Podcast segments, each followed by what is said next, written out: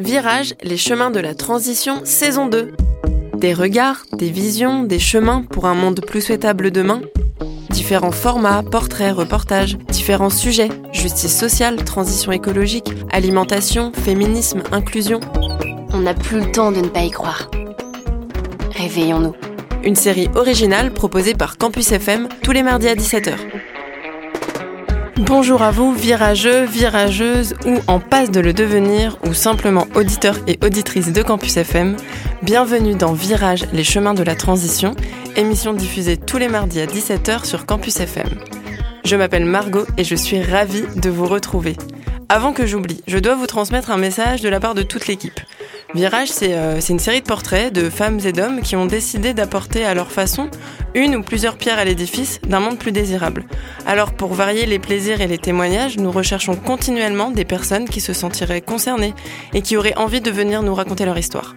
Alors si vous habitez en Occitanie et qu'à vos heures perdues ou dans votre métier, vous nourrissez un récit d'un monde en transition, alors n'hésitez pas à nous écrire à l'adresse mail suivante virage au pluriel du 6 campusfm mailo.com ou sur Instagram, Facebook et Twitter en cherchant Virage au pluriel campus. Ces réseaux acceptent aussi les compliments gratuits. Merci. Et oui, je dis toute l'équipe car Virage c'est quatre voix. La mienne, mais aussi celle de Mathias, Pauline et Théo. Un quatuor paritaire, un peu perché et surtout passionné par cette aventure radiophonique. Alors n'hésitez pas à aller redécouvrir les 45 autres épisodes sur toutes les plateformes d'écoute. Notre épisode d'aujourd'hui s'intitule Reconversion, passion fromage. Et mon invité s'appelle Anthony Lefébure. Vous allez voir, Anthony est un virageux par excellence. Ancien coordinateur études projet à la SNCF, il a quitté son travail pour se dédier pleinement à sa passion, le fromage. Ouais, il y avait un indice dans le titre. D'ailleurs, pour l'anecdote, ce titre n'est pas de moi, mais de France 3 Occitanie. Je n'en dis pas plus, on en apprendra plus au fil de l'épisode. Bonjour Anthony, bienvenue. Bonjour Marco, merci pour l'invitation. On va commencer par une question simple, efficace. Comment ça va? Euh, plutôt bien, plutôt bien. Une belle journée ensoleillée en ce moment, donc ça fait ça fait plaisir. Et je reviens d'une ferme où j'étais hier. Et remettre un pied euh, dans nos campagnes, ça fait du bien. Revenir en ville, euh, ça fait aussi plaisir, mais on est bien dans nos campagnes. Donc bien chez soi avec un bol d'air dans le nez. Exactement. Trop bien. J'ai mentionné ton passage à la télé, mais est-ce que c'est ta première radio? Euh, Non, première radio, j'ai fait euh, ben, France Bleu. Une fois, et puis euh, une petite radio sur une émission culinaire euh, euh à Toulouse, j'ai oublié le nom, désolé, euh, L'oreille en bouche. Ok, c'est bon, c'est rattrapé. Est-ce que ouais, la radio, c'est un format que tu apprécies, que tu consommes, et on t'en voudra pas si tu dis non? Ouais, j'aime bien, parce que ça évite le visuel, se faire beau, voilà, cadrage, tout ça, on perd pas de temps, on est efficace. Et toi, tu l'écoutes, la radio? Ah oui, euh, surtout France Culture et pas mal de podcasts parce mm. qu'il faut avoir le temps. La radio, c'est le problème, c'est qu'il faut avoir, euh, faut être calé sur le direct ou sinon en podcast et ça, c'est super. Ouais, c'est sûr. C'est vrai que ça permet de choisir quand on veut. Exactement. Euh, alors, avant de rentrer sérieusement dans le sujet vraiment vif de l'épisode, est-ce que je suis la seule à avoir trouvé ce titre de reportage assez drôle? Enfin, je veux dire, reconversion passion fromage. On dirait un peu euh, qu'il y a de la télé-réalité derrière, tu trouves pas? Ouais, ouais, un petit peu. Euh, mais c'est vrai que moi, ça me fait sourire parce que bah, on a du mal à se dire qu'on peut se reconvertir là-dedans, quoi. Le fromage, ça paraît assez bizarre en fait comme euh, comme métier, mais en fait, c'est assez vaste et on peut se faire vraiment plaisir mais c'est ce dont on va parler de toute façon. Euh, donc euh, la première question, euh, c'est une manière aussi de briser la glace avec nos auditeurs et auditrices.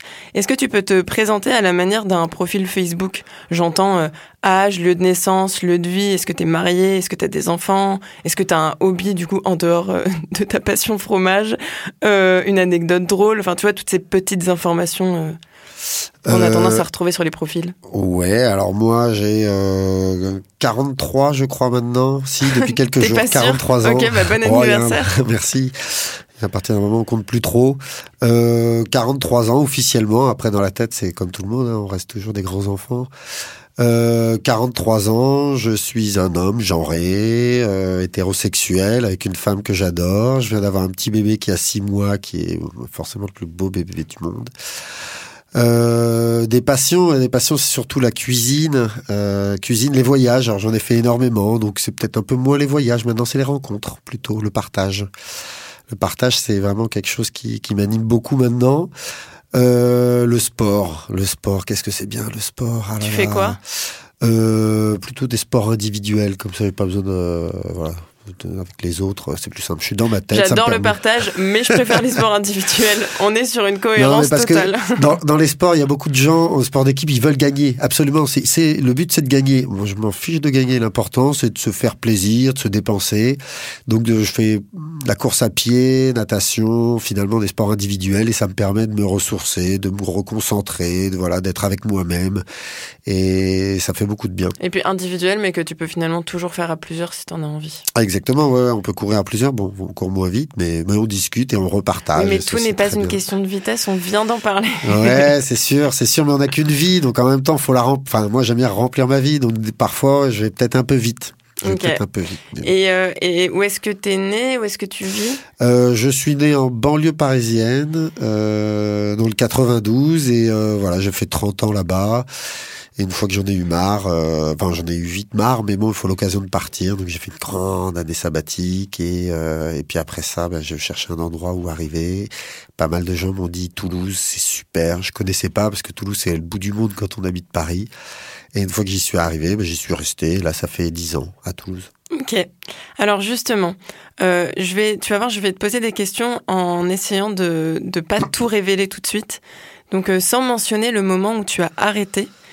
Est-ce que tu peux nous raconter ton parcours d'études et euh, ta carrière à la SNCF, ton métier euh, là-bas? Et oui, oui. Alors j'ai commencé, j'ai commencé, j'ai commencé. Donc j'ai fait mes études classiques. Alors collège en Picardie, le lycée, euh, je suis revenu en région parisienne. J'ai fait une école d'ingénieur. J'ai suivi les conseils de papa et maman. Euh, terminal S, tu sais pas quoi faire, maths, maths école d'ingénieur. Euh, donc j'ai fait tout ça en région parisienne pour rester près de mes amis, voilà, faire simple. Et euh, donc dès que j'ai eu l'occasion, Erasmus, je suis parti à Stockholm pendant six mois, ça c'était super. Puis j'ai fait un stage à La Réunion. J'avais commencé à orienter mes études vers les énergies renouvelables, donc en fait j'ai fait cinq ans d'énergie renouvelable. Euh, donc à la Réunion, c'était pour euh, pour installer des bus à pile à combustible. Ensuite, j'ai je suis revenu à Paris, j'ai travaillé pour une société d'éoliennes, donc c'était installer des éoliennes en France. Euh, après, j'ai fait une autre société pour installer. Euh... Ah ben non. Après, oui, j'ai fait un VIE, un volontariat pour partir aux îles Fidji où je suis resté un an et demi pour euh, fabriquer des éoliennes euh, là-bas et les installer sur les îles Fidji. Donc ça, c'était royal. Puis je suis revenu en France pour réinstaller dans une nouvelle société des éoliennes en France, tout ça. Beaucoup d'éoliennes. Beaucoup d'éoliennes. Et puis à un moment, j'en ai en les éoliennes, ça veut dire faut aller vivre à la campagne. Et quand on habite Paris, aller, euh, aller à la campagne régulièrement, c'est dire faire de la voiture, voiture, voiture. J'aime pas la voiture. Attends, parce que pour ceux qui nous écoutent, le raccourci il est peut-être un peu rapide. Euh, T'as besoin de d'être à la campagne parce que c'est là qu'on les installe. Et donc, si tu as besoin d'aller les, les, les, les, vérifier. Ouais, les installer. J'ai besoin de faire de la route pour aller de Paris jusqu'au parc éolien où on est en train de les construire et de les installer. Donc je faisais beaucoup de voitures et la voiture à Paris c'est horrible, c'est moche, les gens sont tendus comme pas possible. Et donc, euh, ben, j'ai décidé de changer. Donc, je suis allé sur euh, le, ferroviaire parce qu'en fait, j'avais un diplôme en ferroviaire et donc j'ai trouvé une société qui appartient euh, à la SNCF et j'ai commencé à travailler dans cette société. Et donc là, j'ai commencé à travailler sur des projets d'installation de travaux, de projets ferroviaires, métro, bus, choses comme ça. Et j'ai fait quelques années. Et ensuite, j'ai fait une année sabbatique. En fait, je me suis, je voulais me reconvertir. Justement, nous, la question, c'est avant que tu arrêtes. Le pourquoi tu as arrêté, on en parlera un petit peu plus tard. Là, c'était plutôt savoir, euh, euh, voilà, au, quotidien, c'était quoi Il ressemblait à quoi ton métier? C'était un métier de bureau C'était un métier de terrain C'était Alors, si j'ai choisi effectivement le les éoliennes et les phases, en fait, quand on a dans le monde de l'ingénierie, euh, c'est un peu vaste, c'est un peu vague aussi. on peut soit travailler dans les bureaux, soit quand c'est en phase de construction ou de fabrication d'un projet euh, d'ingénierie, on est un peu à l'extérieur. Donc j'ai choisi cette phase-là. Donc c'est pour ça que j'étais toujours dans la phase travaux d'éoliennes, la phase travaux euh, de projets ferroviaires. Au moins j'étais un peu dehors.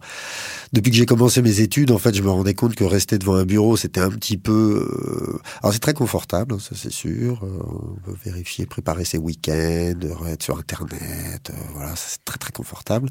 Mais finalement, il y a de l'action quand on est dehors, parce que rester devant une machine à café, à discuter, faire ses pauses, c'est un peu lassant. Au bout d'un moment, au bout de quelques années, finalement, on a fait le tour de la machine à café, on a testé tous les macchiatos et tout, on a discuté avec tous ses collègues, mais à l'extérieur, il se passe beaucoup plus de trucs, c'est plus excitant. Donc j'ai décidé de faire des phases travaux. Et ces phases travaux, bah, en fait, au bout d'un moment, on se rend compte que dans le monde de l'ingénierie, bah, on, reste quand même un tout petit pion. Alors ça dépend si on travaille dans des grandes structures ou des, petites entreprises. Et quand c'est des grandes structures, on est toujours un tout petit pion à travailler sur le petit boulon euh, du projet. Enfin, quelque. Et donc c'est un petit peu lassant finalement parce qu'on on se sent un petit peu perdu dans ce grand, dans ce grand projet. Et donc on se sent peut-être moins utile. Et euh, tu dis on parce que c'est quelque chose que tu as observé ou c'est juste une façon de parler et en fait tu parles pour toi? Euh, oui, non, je parle pour moi. D'accord. Observer, tout dépend. Finalement, il y a plein de personnes qui sont contentes hein, d'avoir un, ouais, ouais, c'est sûr. Mais non, mais c'était pour vérifier parce que c'est vrai que dans les euh, les milieux, euh, tu vois, un peu euh, militants, souvent la question du on, elle est problématique justement parce que on essaye de parler pour soi. Et du coup, je voulais savoir si c'était euh, une façon de parler ou si c'était quelque chose que tu avais observé de manière assez généralisée. Euh, et euh, une question qui m'est venue là comme ça quand tu finalement tu parles d'éolien et de ferroviaire, c'est c'est quand même des domaines dans l'idée de la sobriété et du monde en transition. Est-ce que l'écologie ou en tout cas ces questions-là, c'est quelque chose qui était déjà dans ta tête pendant tes études? Est-ce que c'est un ah hasard que tu arrives à l'éolien? Non, non, non, c'est pour moi, c'est c'est c'est la base. Depuis tout petit, en fait, euh, je me souviens, j'ai un vague flash en regardant la télé quand j'étais tout petit, je sais pas, je devais avoir 7-8 ans, je regardais la télé et je me disais, mais c'est fou, toutes les émissions qu'il y a. Et puis, bon, à l'époque, euh, moi, il y avait des cassettes VHS, VHS, ouais. Et, euh, et je me disais, mais toutes ces émissions qui sont enregistrées, il doit y avoir des cassettes VHS, mais par millions, ça doit remplir des hangars, la planète, elle va être submergée de cassettes VHS. Ah, tu te disais ça? Ah, je me disais ça devant la télé. Et euh, donc, en fait, l'écologie, pour moi, euh, je me rendais compte qu'on pouvait pas euh, tout stocker, tout garder. Et bon, et en fait, plus on grandit, plus on vieillit. Et alors bon, voilà, peut-être pas à 40 ans, mais déjà à 20 ans, on se rend compte de tout ce qui est fabriqué, tout ce qui pollue et tout ça. Et donc pour moi, c'était un peu normal d'aller dans cette voie-là, quitte à, travailler, autant produire quelque chose qui soit utile, euh, utile à la société et qui ait peu d'impact euh, sur la société. Mm. Ok, bah tu vois, c'est quelque chose que j'ignorais. Euh, donc aujourd'hui, donc on fait un bond dans le temps. on enlève la partie justement virage, on en parlera après. Aujourd'hui, tu es artisan et technicien fromager, indépendant, novateur, passionné, basé en plein centre de Toulouse, dans ta boutique slash labo. On peut dire labo? Oh oui, on peut dire labo, oui qui s'appelle euh, la laiterie toulousaine. Euh, est-ce que tu peux nous décrire euh, cette fois ton travail? Et, sans nous raconter le lancement Qu'est-ce que aujourd'hui, c'est quoi ton métier? Alors mon métier actuellement, bah, il y en a plusieurs, mais c'est quand même la base. C'est, alors c'est pas, ça fait pas très sexy, mais c'est transformer du lait cru. Mais en gros, c'est fabriquer des fromages. Alors il y a plein plein de fromages qui peuvent exister, mais euh, donc c'est transformer le lait cru. Je récupère du lait à la ferme en direct, ou alors je me fais livrer directement du lait cru euh, à la boutique directement par le, producteur. Et des fermes occitanes exclusivement? Ah oui, c'est Aveyron euh, ou Aveyron ou Tarn-et-Garonne ou, ou ouais voilà. Donc effectivement, pour avoir du bon lait cru, enfin des bons fromages, faut du bon lait cru. Et pour avoir du bon lait cru, ben, il vaut mieux qu'il vienne de pas très loin, parce que sinon, s'il commence à faire 200 km, il est plus très très de, bonne qualité. Et euh, donc je récupère ce lait et puis je commence euh, ma fabrication de fromage. Euh, j'y mets des ferments, j'y mets de la présure, je le découpe, je le moule et puis je vais le démouler, le saler, le retourner, le laver, le brosser. voilà, c'est ça qui me fait plaisir, c'est ça que j'aime faire. Et comme beaucoup de métiers, c'est pas ça qui me prend le plus de temps, mais c'est ce que j'adore faire. Donc ça, c'est mon métier principal. Euh, après, j'ai une autre casquette. Euh, je suis commerçant, donc euh, je, enfin, je suis pas très bon commerçant c'est pas ce que j'aime faire. Donc au final, j'aime bien faire goûter aux gens qui viennent. J'en fais goûter tous mes fromages pour qu'ils me disent qu'ils sont bons ou pas bons, dans le but de m'améliorer, parce que le but dans la vie, c'est quand même de s'améliorer et pas considérer qu'on a que des bons produits.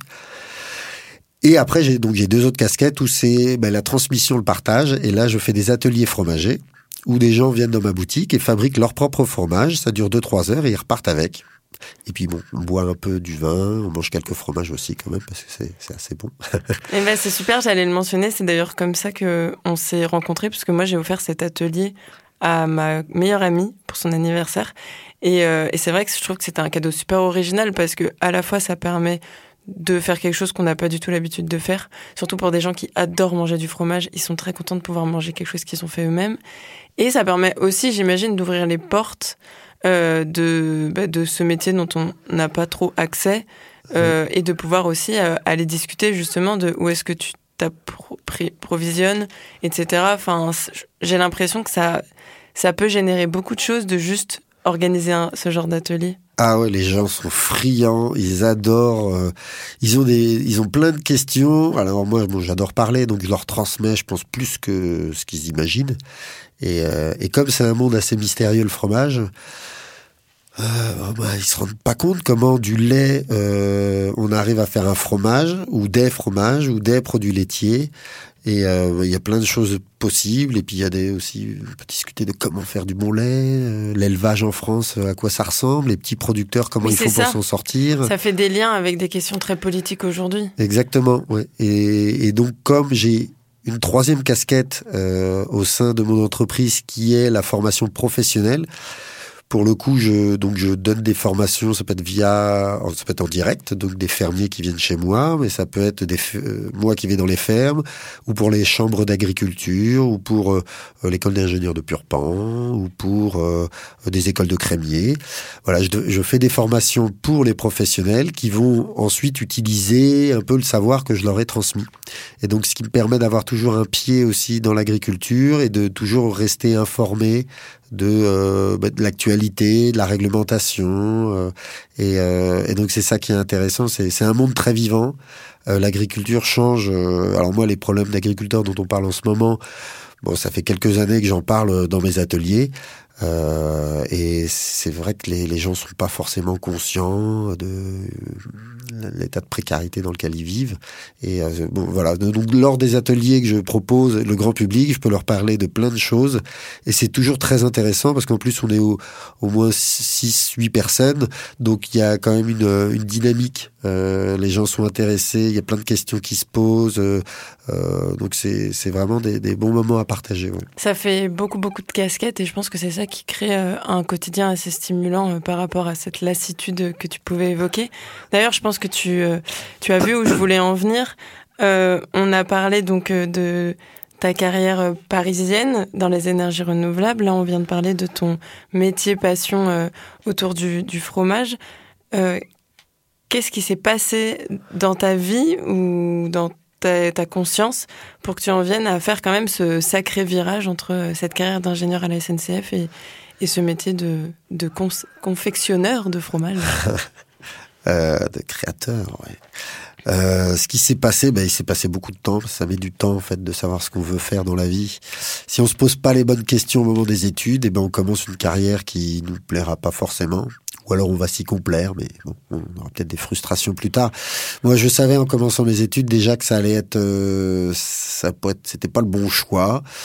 Mais bon, c'est assez confortable au début. Donc j'ai commencé mon, mon, travail et puis c'est vrai qu'on au début on se pose pas trop de questions, on a un salaire qui tombe, donc ça va.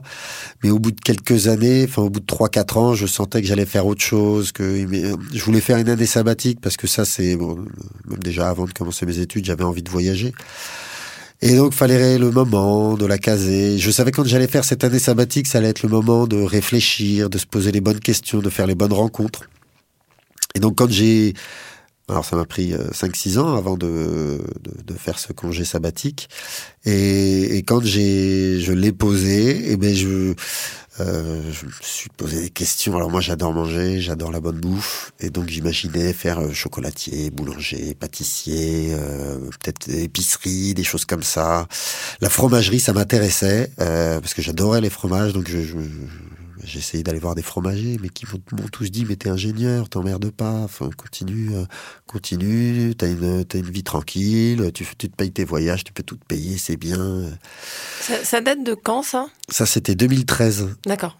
Ah, Ça fait plus de 10 ans. Ça fait plus de dix ans. Et donc, euh, ben, je, donc, je fais mon année sabbatique. Et puis, euh, avant mon année sabbatique, mon, mon chef, il me dit, mais quand tu reviendras euh, après ton année sabbatique, tu feras quoi? Je fais, mais moi, je veux pas revenir, en fait. Moi, si je fais une année sabbatique, c'est pour pas revenir. Parce que...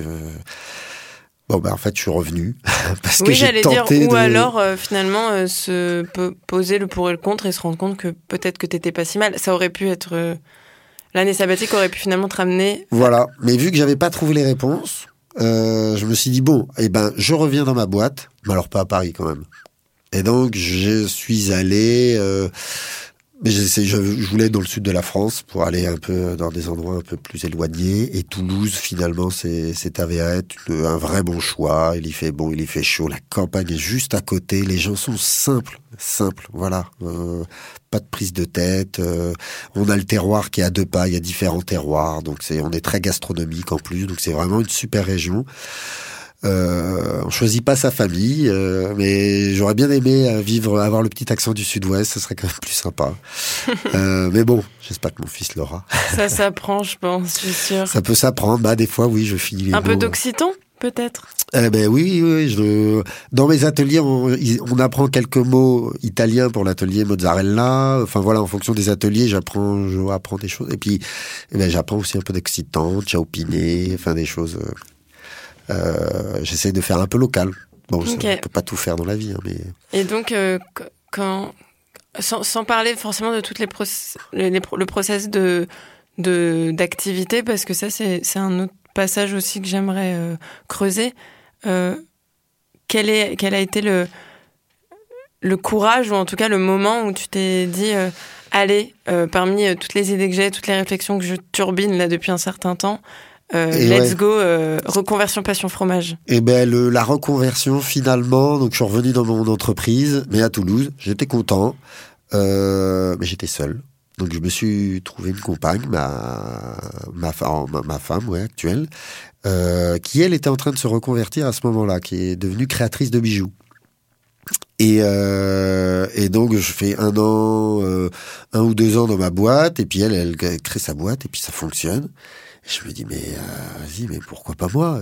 Changer de métier, changer de secteur, c'est vraiment il y a un grand pas à faire. Et ben le, courage, c'est elle qui me l'a donné, c'est son exemple. Elle, par contre, l'a fait toute seule. donc chapeau à elle. Euh, et euh, voilà, donc j'ai suivi son exemple.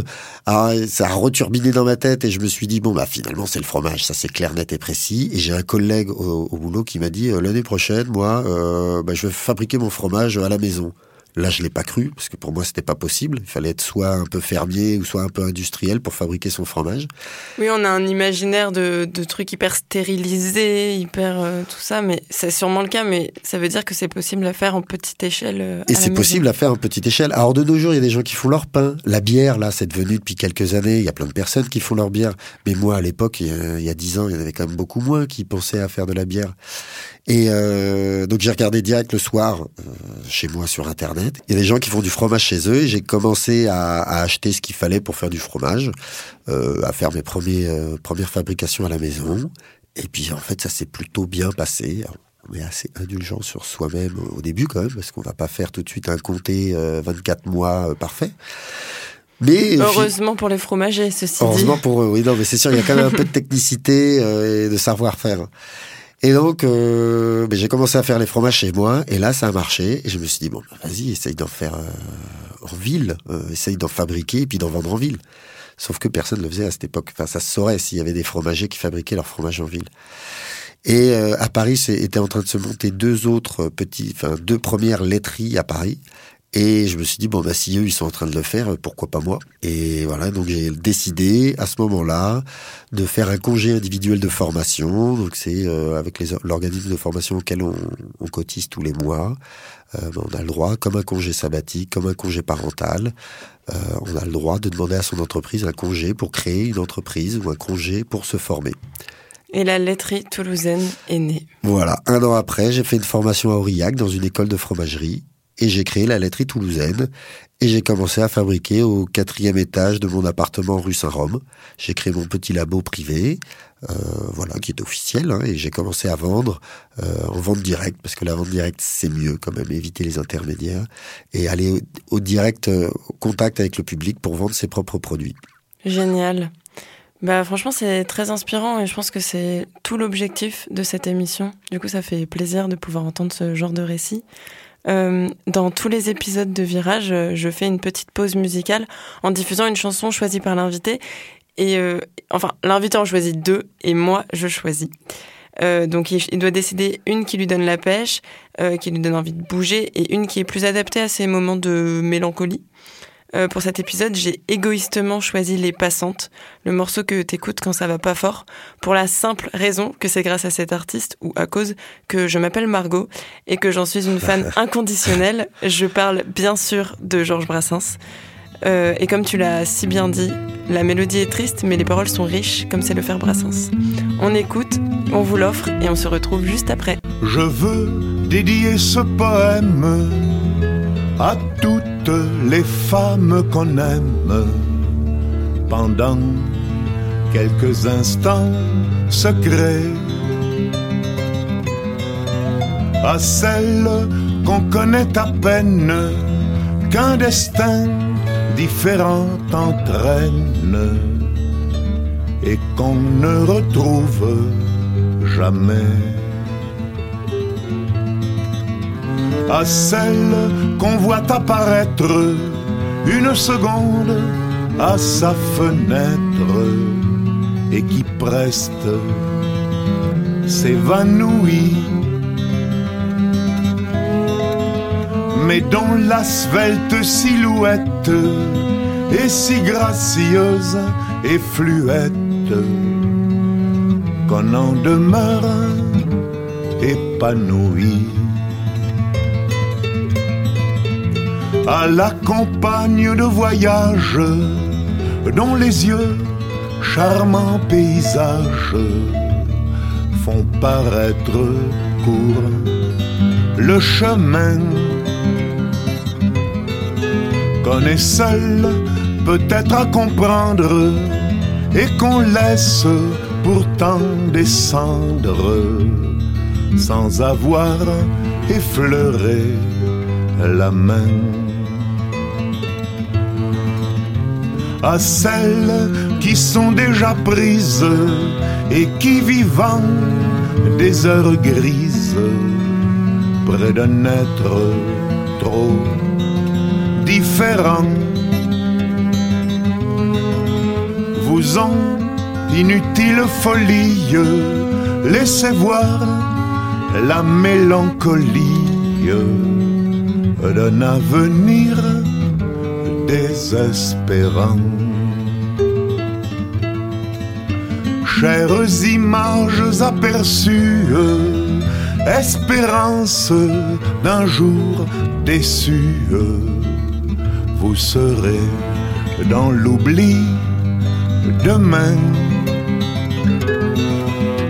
Pour peu que le bonheur survienne, il est rare qu'on se souvienne des épisodes du chemin.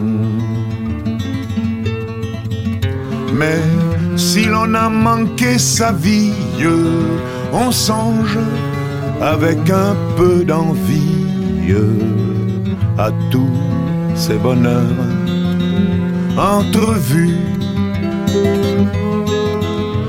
au baiser qu'on n'osa pas prendre au cœur qui doivent vous attendre aux yeux qu'on n'a jamais revus. Alors, au soir de lassitude, tout en peuplant sa solitude, des fantômes du souvenir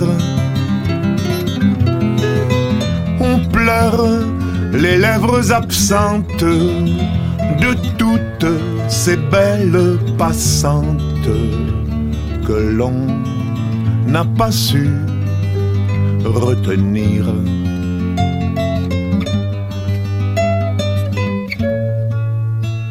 C'était Les Passantes de Georges Brassens. Vous êtes toujours sur Campus FM pour le 46e épisode de Virage, les chemins de la transition, en compagnie d'Anthony Lefébure et Margot, votre dévouée. Pour celles et ceux qui seraient inspirés par euh, ton récit euh, et sans forcément passer dans toutes les étapes euh, très techniques, malgré tout, comment on se lance quand on est débutant à la fois en entrepreneuriat et en artisanat? Tu as un petit peu répondu, donc tu t'es formé pendant un an. Donc déjà ça, ça veut dire que dans le domaine dans le on, sent qu'on a une appétence, il suffit, suffit avec des guillemets bien sûr, d'aller apprendre. Mais tu dirais que c'est quoi les incontournables? Euh, Doucement, doucement, la lenteur, la lenteur, et commencer petit. Comment on dit qu'il va piano? Vassano. Vassano. Il va lontano. Ok, et ça veut dire? Euh, Qui va doucement, va sûrement et va loin. Loin. Ok. Mm. on retient. Et donc oui, ouais, pour bien se reconvertir, je dirais que faut être sûr de son choix. Donc avant d'être sûr de son choix, euh, avoir des petites expériences. Alors moi, je suis allé dans une ferme euh, un jour euh, pour voir comment ils travaillaient. J'ai discuté, alors ça peut être par téléphone, hein, mais avec des, des fermiers. J'ai fait du woofing. Pour ceux qui connaissent, le woofing, euh, c'est un partage d'expérience. On va chez, alors généralement des fermiers. On a le droit d'y, voilà, on y travaille quelques heures la journée et eux nous, nous, nous, nous payent le gîte et le couvert. Voilà, donc on peut le faire une semaine, deux semaines, trois semaines, deux mois. Et c'est souvent, euh, si je peux compléter, euh, dans des fermes où la paysannerie est, est, est assez euh, vertueuse, où ils essayent d'expérimenter des façons nouvelles de faire, ou en tout cas d'être euh, vraiment ancrés à la terre. C'est pas possible, j'imagine, d'aller faire du woofing euh, dans de l'élevage industriel. Je veux dire, c'est souvent ce, oui, non, c'est sûr. ce rapport à la nature et au monde qui est dans l'échange, le partage, la bienveillance, le respect des terres et de la nature. Ouais, effectivement, c'est souvent des, des, petites fermes, euh, des petites fermes qui sont pas capables de se payer un apprenti ou de se payer un salarié, et donc ils préfèrent avoir quelqu'un euh, à la maison et et qui ont envie de partager, je pense quand même. Ah oui, parce qu'on est censé rester le soir, manger avec eux, de déjeuner avec eux, donc il y a un réel partage. Ouais. Tu fais du woofing, tu fais ta formation, tu fais des rencontres. Voilà. Et ensuite, euh, ben, ensuite donc je suis formé, je vais à la chambre euh, des métiers de l'artisanat, je euh, crée mon entreprise et donc à partir de là, si je veux commencer à fabriquer des fromages, il me faut un petit labo. Donc à la maison, c'est ce qui coûte le moins cher, peu d'investissement, euh, et on commence à fabriquer un tout petit peu. Alors au tout début, on n'est pas très rentable. T'as pas tout de suite commencé par faire euh, un, crédit, euh, louer un, commerce, tout ça. C'est hmm. ça a été. C'est là où tu dis de la lenteur, c'est que ça s'est vraiment fait par étapes? Ouais, exactement. Je pense que l'option, je prends un crédit. bon, bah, donc ça veut dire aller voir un banquier qui voudra pour donner un crédit être rassuré, parce que le banquier, son but c'est d'être rassuré. Et donc, il faudra une étude de marché, il faudra faire euh, plein de petits trucs pour, pour le rassurer, pour avoir un dossier bien complet et pour lui demander de l'argent. Et ça, et donc après, si on a un crédit, et eh bien après tous les mois, il va falloir payer, euh, rembourser le crédit. Oui, c'est assez vertigineux finalement de se lancer dans ce genre de projet. Voilà, donc vaut mieux commencer tout petit. Alors euh, avec des fonds propres, c'est mieux. c'est sûr que moi j'ai commencé à la maison, donc finalement j'ai pas eu besoin, j'ai eu besoin d'investir dans du matériel de fromagerie. Euh, le fromage, euh, finalement, il n'y a pas besoin de beaucoup de matériel. En fait, on s'en rend compte. Les fermiers, ils n'ont pas énormément de matériel. Et donc, on arrive, avec peu de moyens, à euh, faire des fromages. Alors souvent, euh, quand on a du matériel, ça permet de soulager, euh, soulager le travail. Ça peut être physique, le travail, ou très répétitif. Donc quand on a du matériel, ça, ça c'est l'ergonomie du travail, donc ça nous évite d'avoir des tendinites trop vite ou de se casser le dos. Et donc, euh, bah au début, euh, bah on est jeune et vigoureux, et puis on a de la motivation, donc on y, enfin voilà, on, on préfère faire soi-même plutôt que investir dans une machine. Là maintenant, j'ai pas trop investi dans des machines. Euh, enfin, ma plus grosse machine, c'est un pasteurisateur qui fait 20 litres, donc c'est pas non plus, c'est une grosse marmite. Euh, voilà, mais sinon tout est fait à la main, donc euh, c'est toujours un peu fatigant. Mais j'ai pas envie en fait de, de, commencer à acheter des machines. Et si j'achète des machines, il me faut de l'argent, donc il faudrait que je rembourse, donc il faudrait que je vende plus de fromage. Et donc on, on rentre dans un système où euh, euh, bah, il faudra fabriquer plus, euh, vendre plus. Et donc pour moi, enfin, je, je, je privilégie la qualité à la quantité. Euh, donc c'est pas évident d'avoir un équilibre économique hein, ensuite que tout ça ça fonctionne.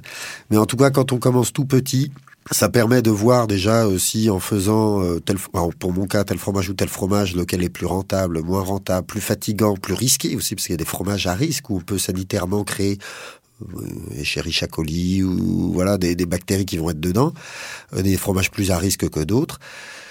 Eh ben, quand on va doucement, on se pose les bonnes questions, on voit ce que les gens aiment, et voilà, parce que ce qui est important, c'est de, euh, de, de, faire ce qu'on aime, mais finalement, faut gagner sa croûte, et donc, il y a un moment, faut réussir à vendre ce qu'on produit. Et souvent, ce qu'on aime, c'est pas forcément ce que les gens aiment. Moi, j'aime les fromages qui ont beaucoup de goût, bah, c'est pas le cas de tous les gens. C'est sûr. En tout cas, gagner sa croûte pour un artisan fromager, je pense que c'est vraiment bien vu. euh, ok, donc euh, si je résume, euh, c'est un récit vraiment intéressant. Euh, c'est besoin de, de, de lenteur, de bienveillance envers soi, de modestie par rapport aux objectifs à atteindre, en tout cas d'étaper.